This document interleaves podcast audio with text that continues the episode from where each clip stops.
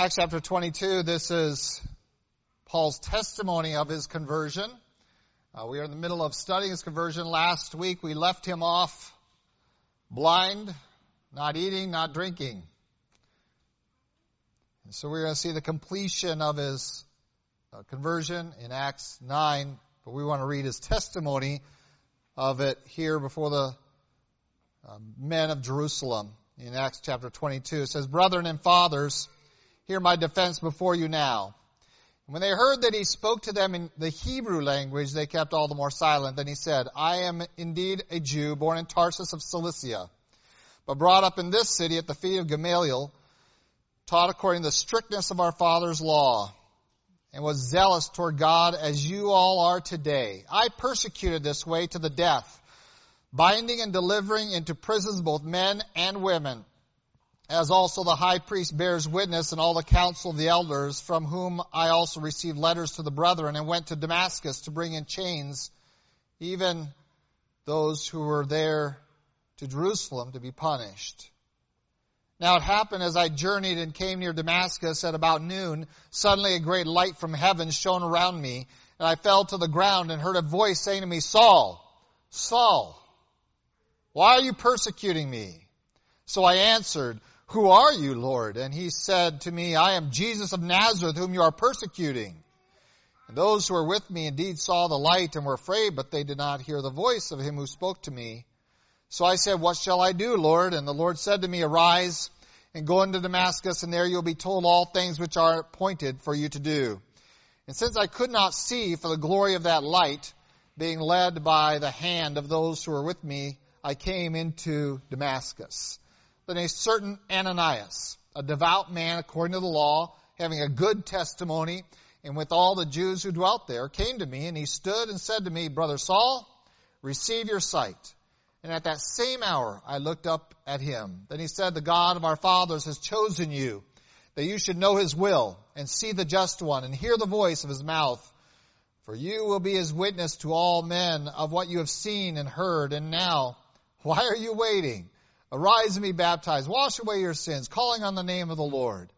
Now it happened when I returned to Jerusalem, was praying in the temple, that I was in a trance and saw him saying to me, Make haste and get out of Jerusalem quickly, for they will not receive your testimony concerning me. So I said, Lord, they know that in every synagogue I imprison and beat those who believe on you. And when the blood of your martyr Stephen was shed, I also was standing by, consenting to his death and guarding the clothes of those who were killing him. Then he said to me, Depart, for I will send you far from here to the Gentiles.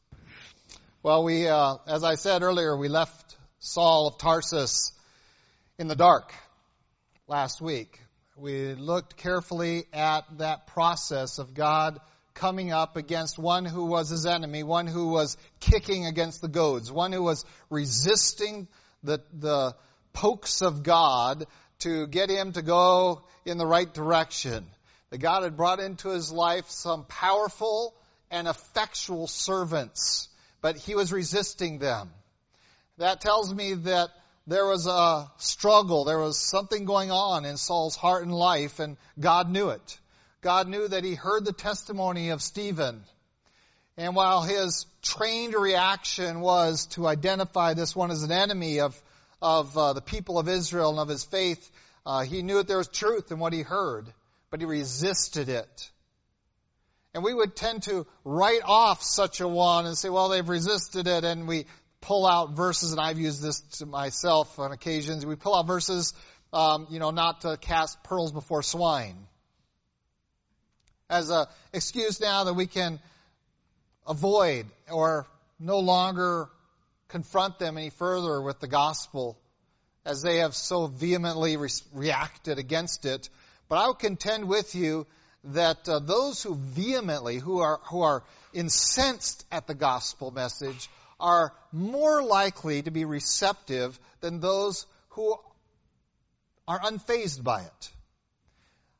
The really dangerous ones and the ones that are, that are perhaps almost unreachable, and I hate to use that term about anyone as long as we're on this side of Christ's second coming, um, are those that just don't care. that just kind of shrug their shoulders, oh, that's nice for you. And that, unfortunately, is the prevailing attitude in our society, uh, in those that we encounter and share the gospel with is, oh, that's nice for you. Our family members who don't know the Lord, that's nice for you. Just don't push it on me. And uh, that's as far as it gets. It's when we encounter those who are reactive to it. And of course, the reaction we want is the response we're looking for is repentance and and a, a, a knowledge of their sin and and a willingness to accept that and, and allow it to penetrate our hearts and bring us to our knees before the throne of God. That's the reaction we want. But the reaction of a man like Saul does not make him unreachable for that is still a reaction. He is still considering it. He has understood it. He has engaged in the, in the message. He has started to relate and understand what it means, what it entails. And for Saul, this he understood was really attack on all that he had given his life for. He had given his life for the law. And he understood the message of Stephen that this meant that all that stuff that he had built his life around would have to be surrendered. He knew that that was what, what it, re, it would require. He engaged the message of Stephen. He was not lax and uninterested in it, and, and but rather he understood it. He understood the power of of this message and what it would require of him, and he wasn't ready to make that change. He just wasn't ready for it. And yet he heard that testimony, and we uh, are fully convinced that he heard uh, Christ's teaching as well, and, and he, he, he had to be in Jerusalem and the events around the crucifixion and the resurrection. He had all of these goads in his life, poking at him, reminding him, nudging him, sometimes very vehemently. And not only did you have God poking him, but you had him kicking against that. And we talked about that last week. And so we find Saul now confronted with Christ and in darkness. That God put upon him physical darkness so he would grasp the spiritual darkness that he was really in without Christ in his life. He's led to Damascus and we found him there three days and again, we talked last week that we would have very quickly moved forward and said, "Oh, now you now that you sense and know who Jesus is, that He is God, and you heard a voice from heaven, the, the shocking voice that wasn't shocking because it's from heaven, it's shocking because it said, "I am Jesus." Not a name Paul expect or Saul expected to hear that day. I am Jesus whom you're persecuting. He was amazed. And so were all those around him. But rather than bringing him to a conversion event right there on the spot, Jesus says, just move along. Get to Damascus. Three days, Saul is going to be in the dark. He's going to spend that time in fruitful work. He's going to spend that time in prayer and fasting. He's been confronted by God, and it is now time for him to make a choice. And we come now to the second half of Saul's conversion. I don't believe Saul was converted on the road to Damascus. I believe he was converted in Damascus. The evidence of conversion is not found here. Christ doesn't say you need to accept me as Savior and Lord. He doesn't say repent of your sins. He doesn't instruct him about baptism. He doesn't do any of the things that he commanded the church in Matthew 28, 19, and 20 to go out and make disciples and baptize them and teach them. Christ doesn't do any of that. It's not his job. He gave it to you. He gave it to me. It's our job. But he directs Saul to a place and says, I'll send you the right people and they'll come and uh, you just wait there and someone will tell you what to do.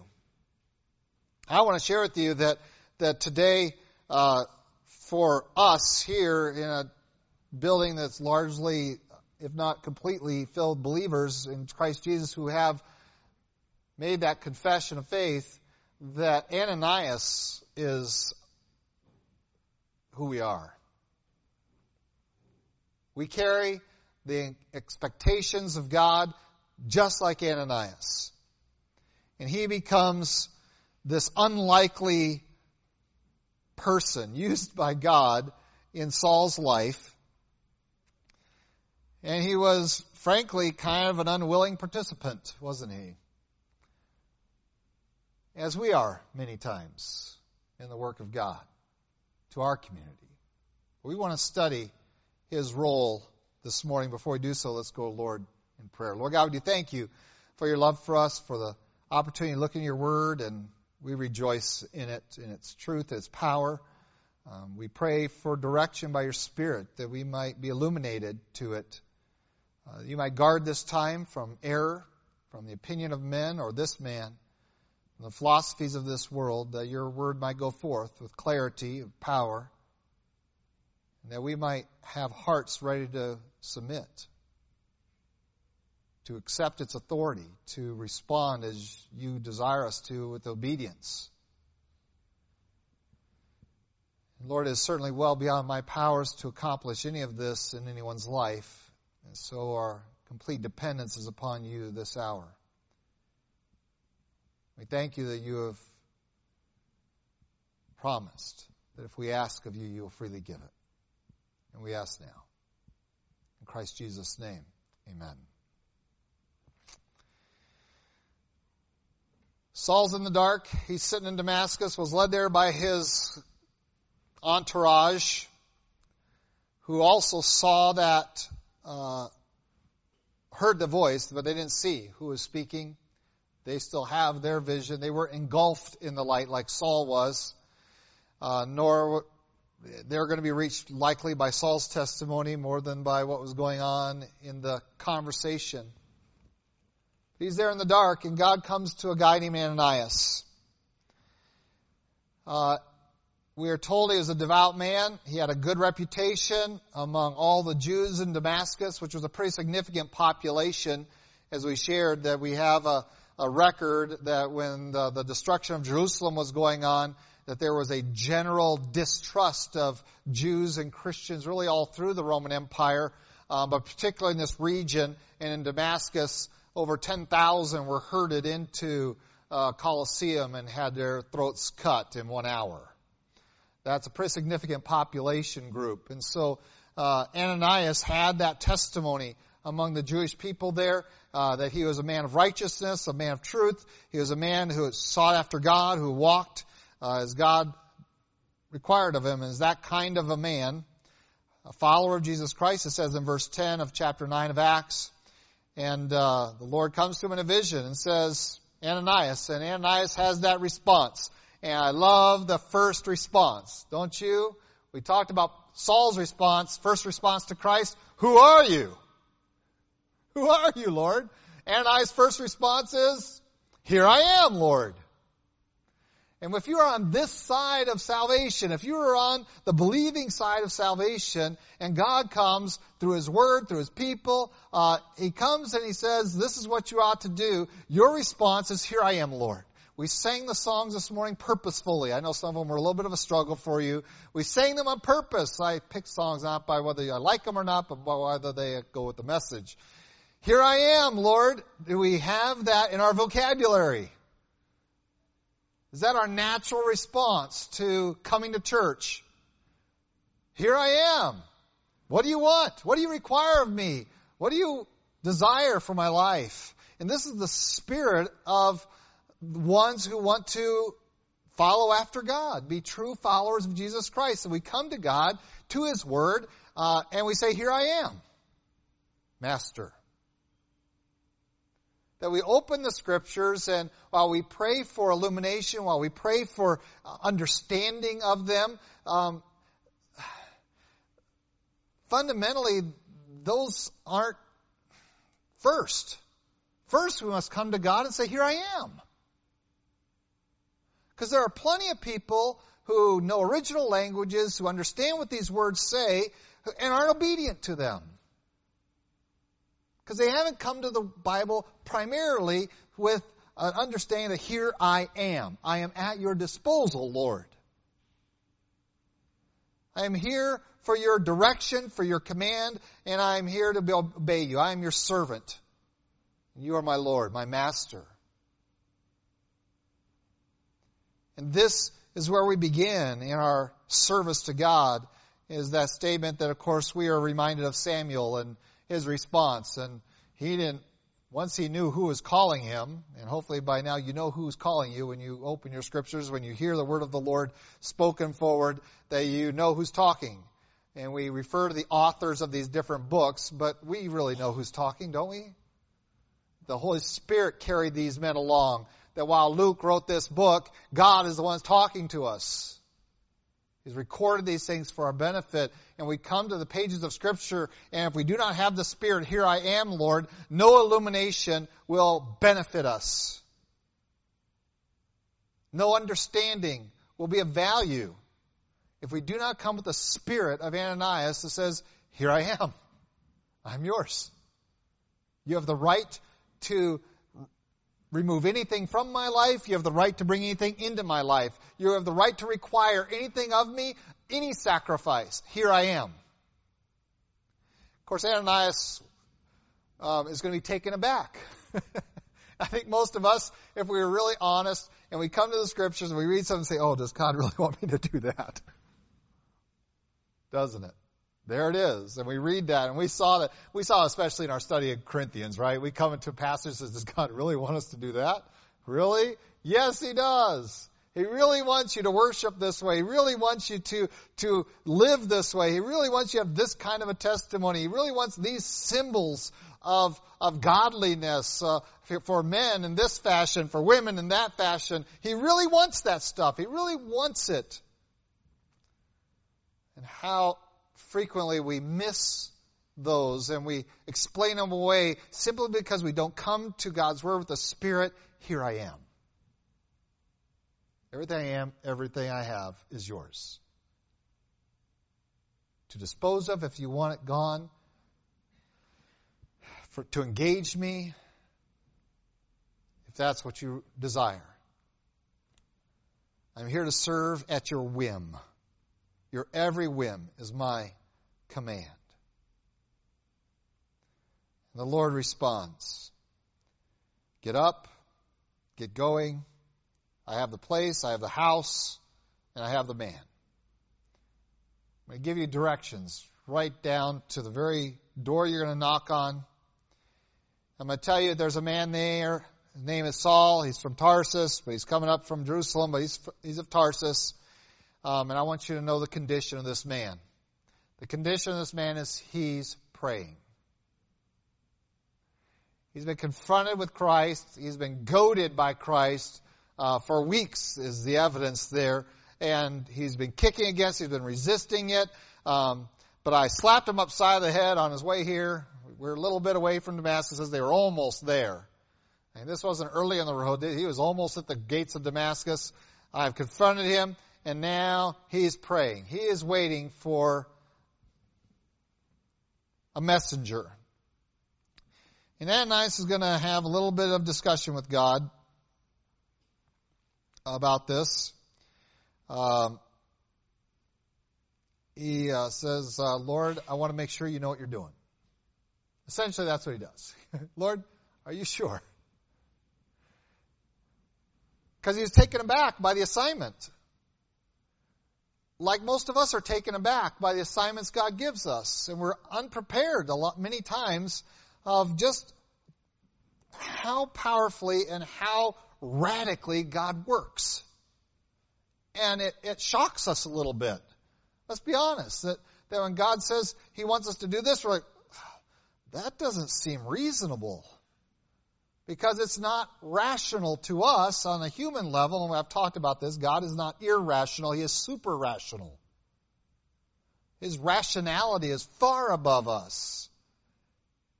And we are taken aback by it, and we come to God and says, um, God, maybe you haven't heard.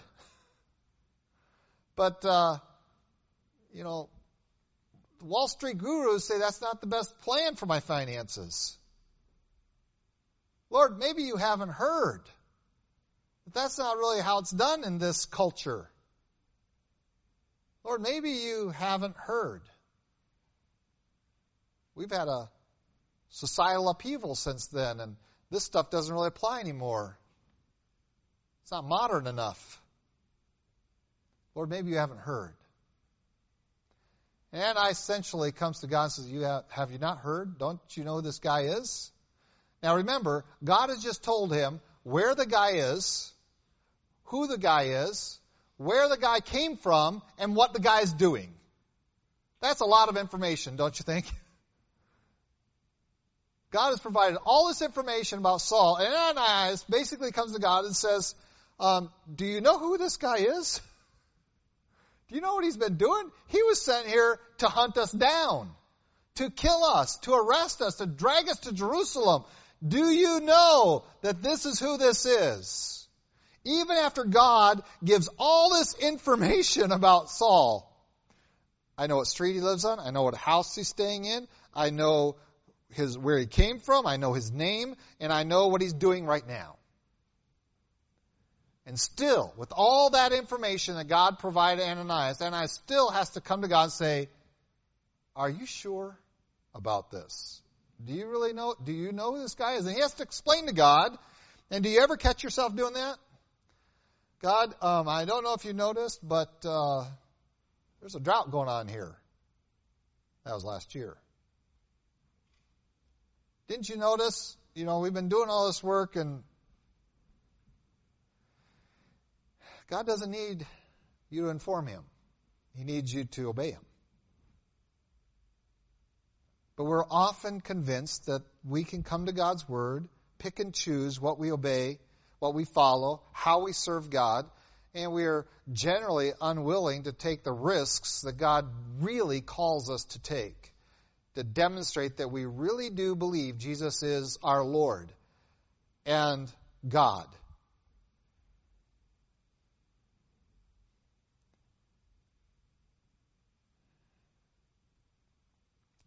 Verse 15 says, The Lord said to him, Just go. It's the same thing he said earlier. He said, Arise and go. Now he says, Now that I've gotten you up out of your seat, by the uh, force of the assignment being surprising to you, go. I'm not going to discuss this, but I am going to share with you a little more information. You know his past. Ananias wants God to make sure that he understands who Saul was. as if God didn't know. And many times we treat God like that, and I hear people in their prayers treating God like that, like He didn't know this is going on. Um, he simply says, Cast your cares on Him. Not that He needs to be informed of them, He knows they exist. You cast your cares on Him because He cares for us, that we pray and we give Him those things that He has full knowledge of, fuller knowledge than we have, and, and we invite His action with regards to those. Is here needs to inform God. Now God says, You've told me about his past. Um, I'm going to tell you about his future. I have a future for this man. We have a saying, don't we, that uh, hindsight is 2020. If we look backwards, we can understand everything perfectly. If that were true, the history books were written a lot differently. Fact is, we don't really hardly understand history. But we have the idea that since we know what has happened, that we can make decisions today based upon what has happened. But for the Christian, that is not how we make our choices. That is a pessimistic view because everything that has happened is, is uh, scrawny compared to what's going to happen. Yes? Do we not believe that Jesus is going to come and establish his kingdom? Do we not believe that we have an eternity in his presence? And if we make our decisions based upon what has happened in terms of our experience, well, you know, and I got to tell you, I'm preaching to me this morning a lot. Um, you'll see it in a few minutes. Um, that we become very pessimistic in ministry. Because frankly, experience wise, the church lets you down all the time.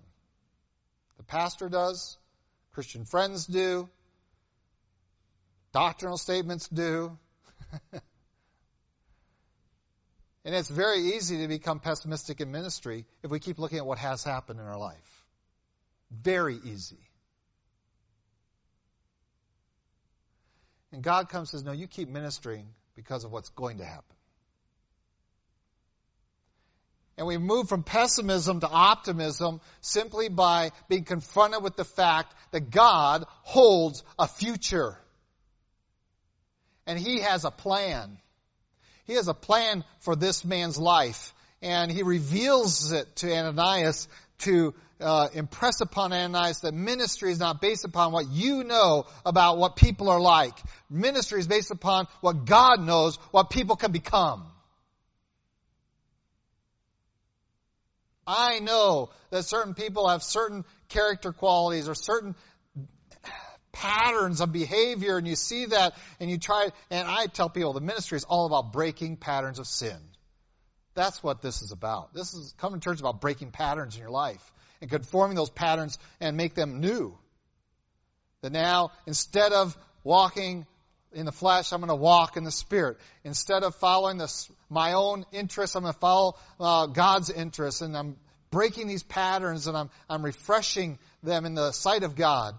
And we do that, we can't accomplish that because God has a future. And he says, Go. This guy, you know the past, but I know the future. He's a chosen vessel of mine. He's going to bear my name before the Gentiles. He's going to speak of me to kings. He's going to speak of me to the children of Israel, your own people. I'm going to show him, and he's going to suffer for my name's sake. That last thing was perfect. That's all Ananias needed. Okay, as long as you're going to make him suffer, Lord.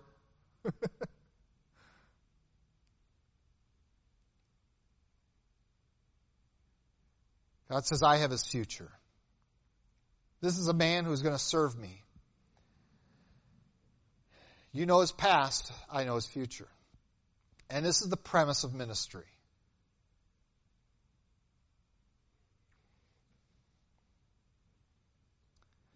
There are many times, my wife knows them better than most, that I will get done with a week of ministry and I'll go into my office and I'll simply pound my head against the wall, basically. Say, what a wasted week that was. I'm not sure anybody listens. And there's a level of frustration and a level of, of, you know, I thought we were done with that, and then we're right back into that with, with sin and with, with issues or with uh, relationships. And uh, why can't we get this right? and keep it that way. And it's very easy to become so pessimistic and say, well, what's the use? It doesn't make a difference. People don't change. They're just going to go right back like dogs to their vomit, the Bible says. Like pigs to the mud.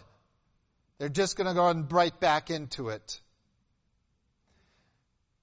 You see, if we continually to focus on our experience of who people were, and even we can even say who they are, we will stop ministry. We might go through the motions and the actions of it, but true ministry will come to a halt. If we build it upon that experience. Because the fact is, is that narrow is the road that leads to life, and few there be that find it.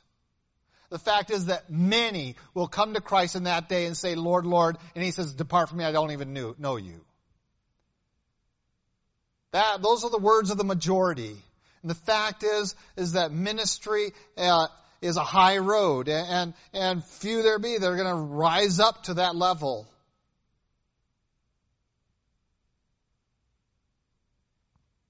but we call people to it continuously.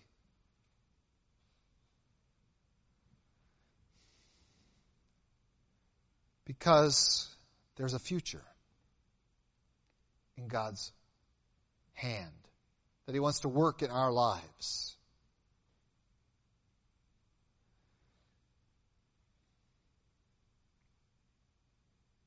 Ananias could easily say, Listen, we sent, you sent him one of the best and brightest.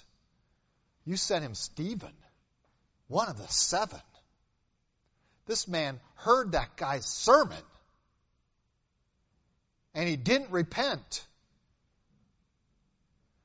He consented and Saul in his testimony. Did you hear it there when we were reading that in chapter 22?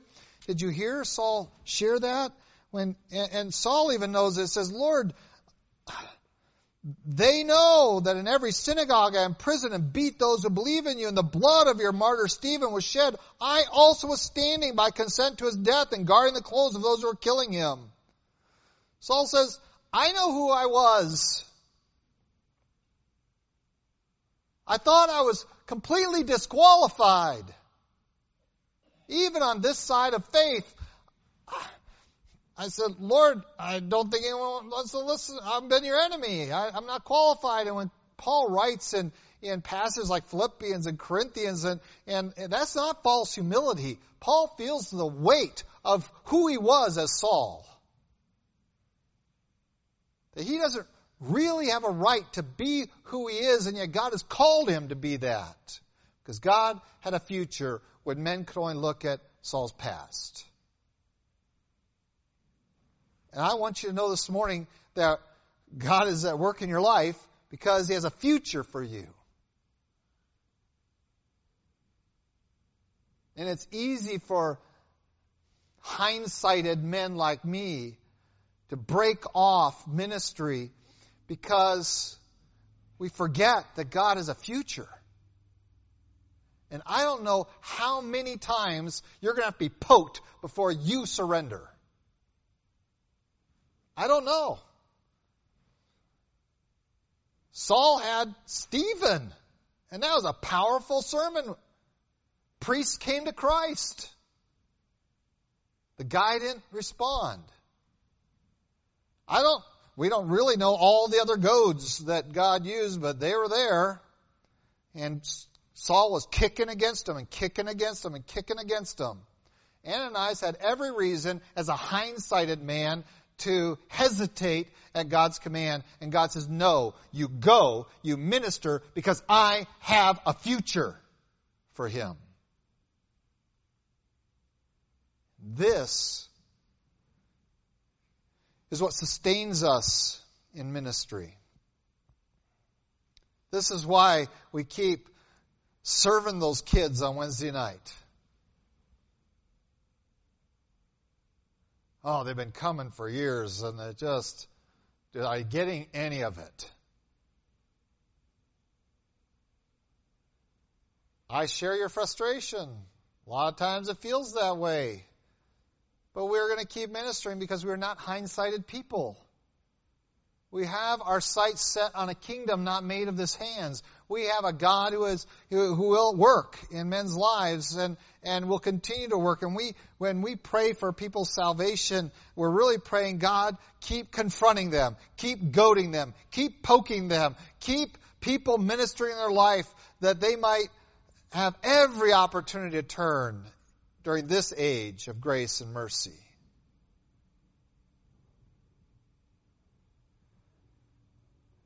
we have some spectacular assignments that are frightening in their nature because of the risks they require of us. And too many times we have shrunk away from them because we're hindsighted. It won't make any difference because it didn't make a difference last time. That would have stopped Ananias in his tracks. And it was getting ready to. And God recognized it.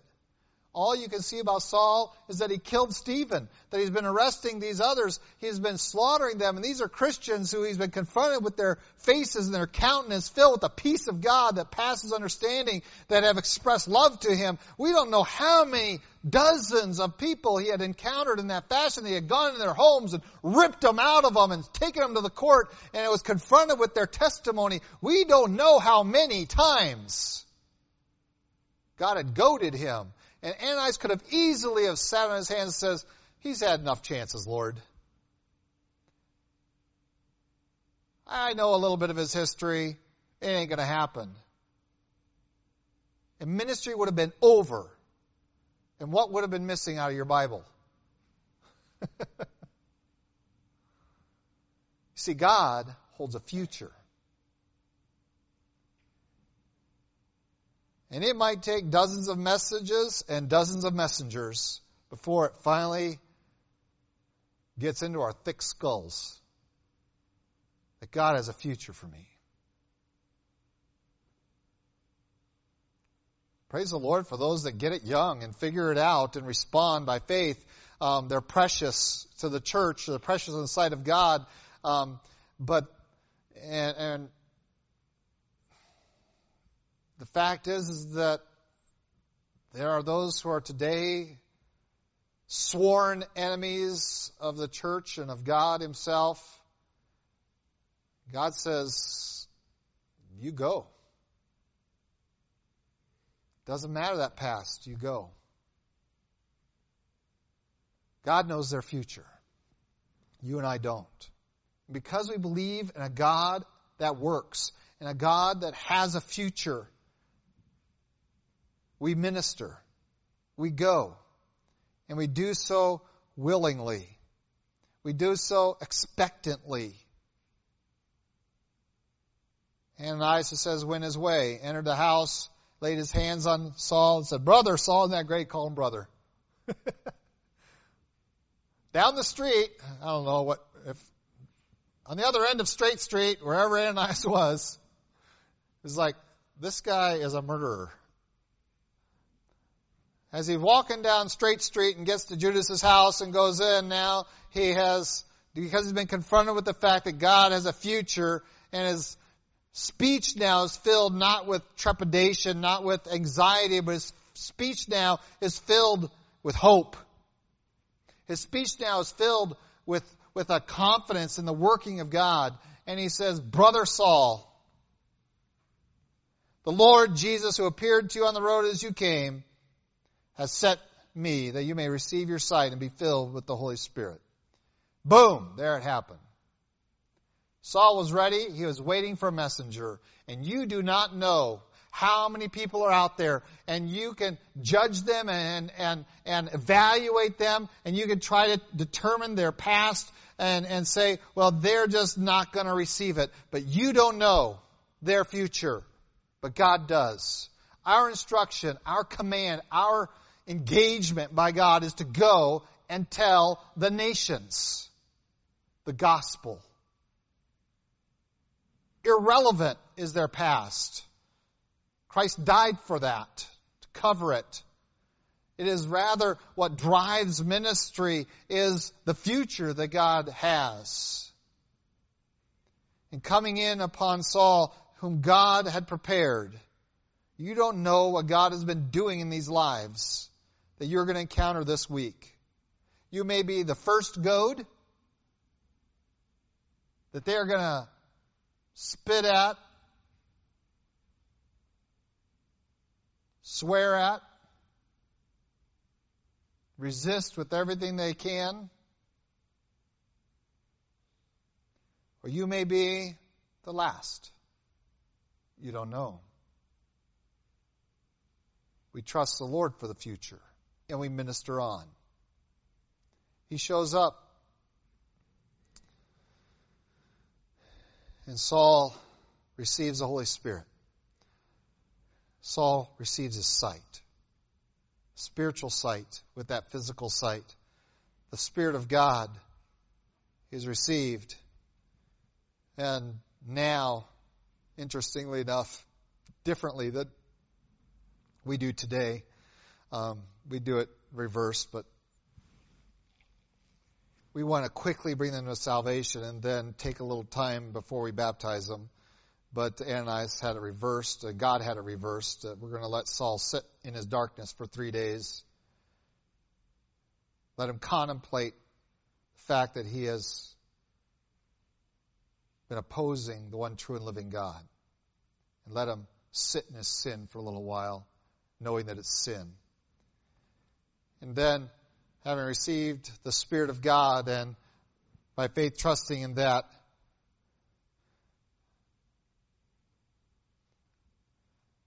the statement is, What are you waiting for? Let's get you baptized.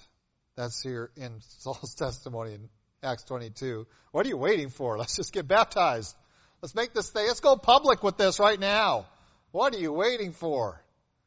Let's let everyone know that you are a new creature that that old life is washed away, that that Saul of Tarsus who opposed and, and hunted down Christians is gone. He's washed, he's cleaned, and now he is a servant of the one that once he fought against. And that baptism happened. He spent some days with the disciples, and I love verse 20, immediately start preaching. He went to the Jews, started preaching and showing how Jesus was, in fact, the Son of God and the Christ. And it amazed everybody. I just want to share with you that there, this plan of God, this mechanism by which God gets the gospel out, has not changed. We have tried to relegate it to the media, Christian radio and TV stations. We've tried to relegate it to parachurch organizations. Um, God has one plan for the gospel, and that is for his people to confront people with the gospel. That's the command. Even Christ himself would not short circuit that process. He got their attention and he directed Saul, you go and wait right there. And uh, then he shows them a guy named Ananias is going to be coming by. So uh, he's the one with the truth because you want to be able to distinguish the truth from those that are bringing error. And because um, other people were expecting Saul in Damascus, right? He was an expected emissary from Jerusalem. He had letters, he had official documents. So there was people there expecting him who might have come by to see how he was doing to say, hey, I heard you got in town, but no, I'm going to send you a guy named Ananias. He shows them that. He's prepared the soil. But he waits for a servant of his to bring the message.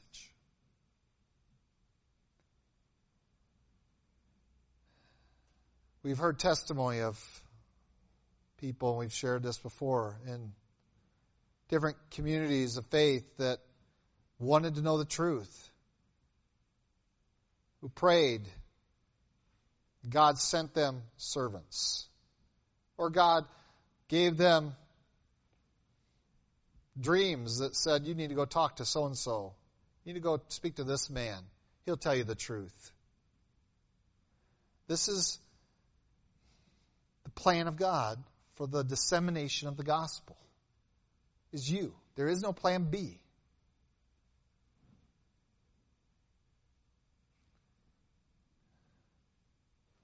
That, that burden, that expectation is there. And it is for us to respond to God and say, Here I am.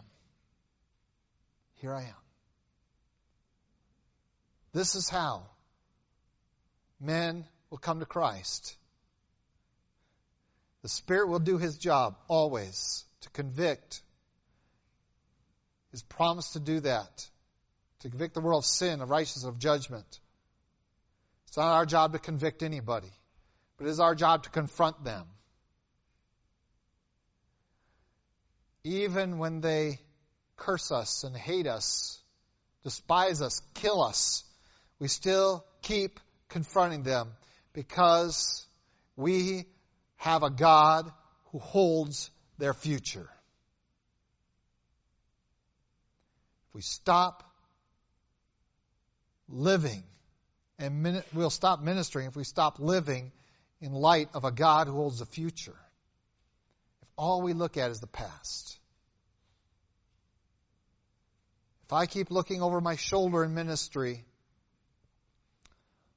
I will get frustrated. I'll be disappointed. I'll be pessimistic. My statement to God and to sometimes others out loud will be, they just don't change. They just won't change. And that's sin. Because it's refusing to acknowledge that I have a God who is the agent of change and can transform sinners into saints. I have a God who has a future, that things will not always be as things always were, that there will be an end of this age, that there will be a one to come where Christ will reign and rule. There will be justice and light and life and joy forevermore. God holds a future, and so we go and minister. Even to those that we have ministered time and time again to, and seen little or no fruit, or ne- maybe what we would consider negative fruit. the opposite of it rottenness. But we go because God has a future. Not only for you, God has a future for them. And He knows that. We do not. So whether it be that they will stand before God as judge and bend the knee then, and God will say, No, I sent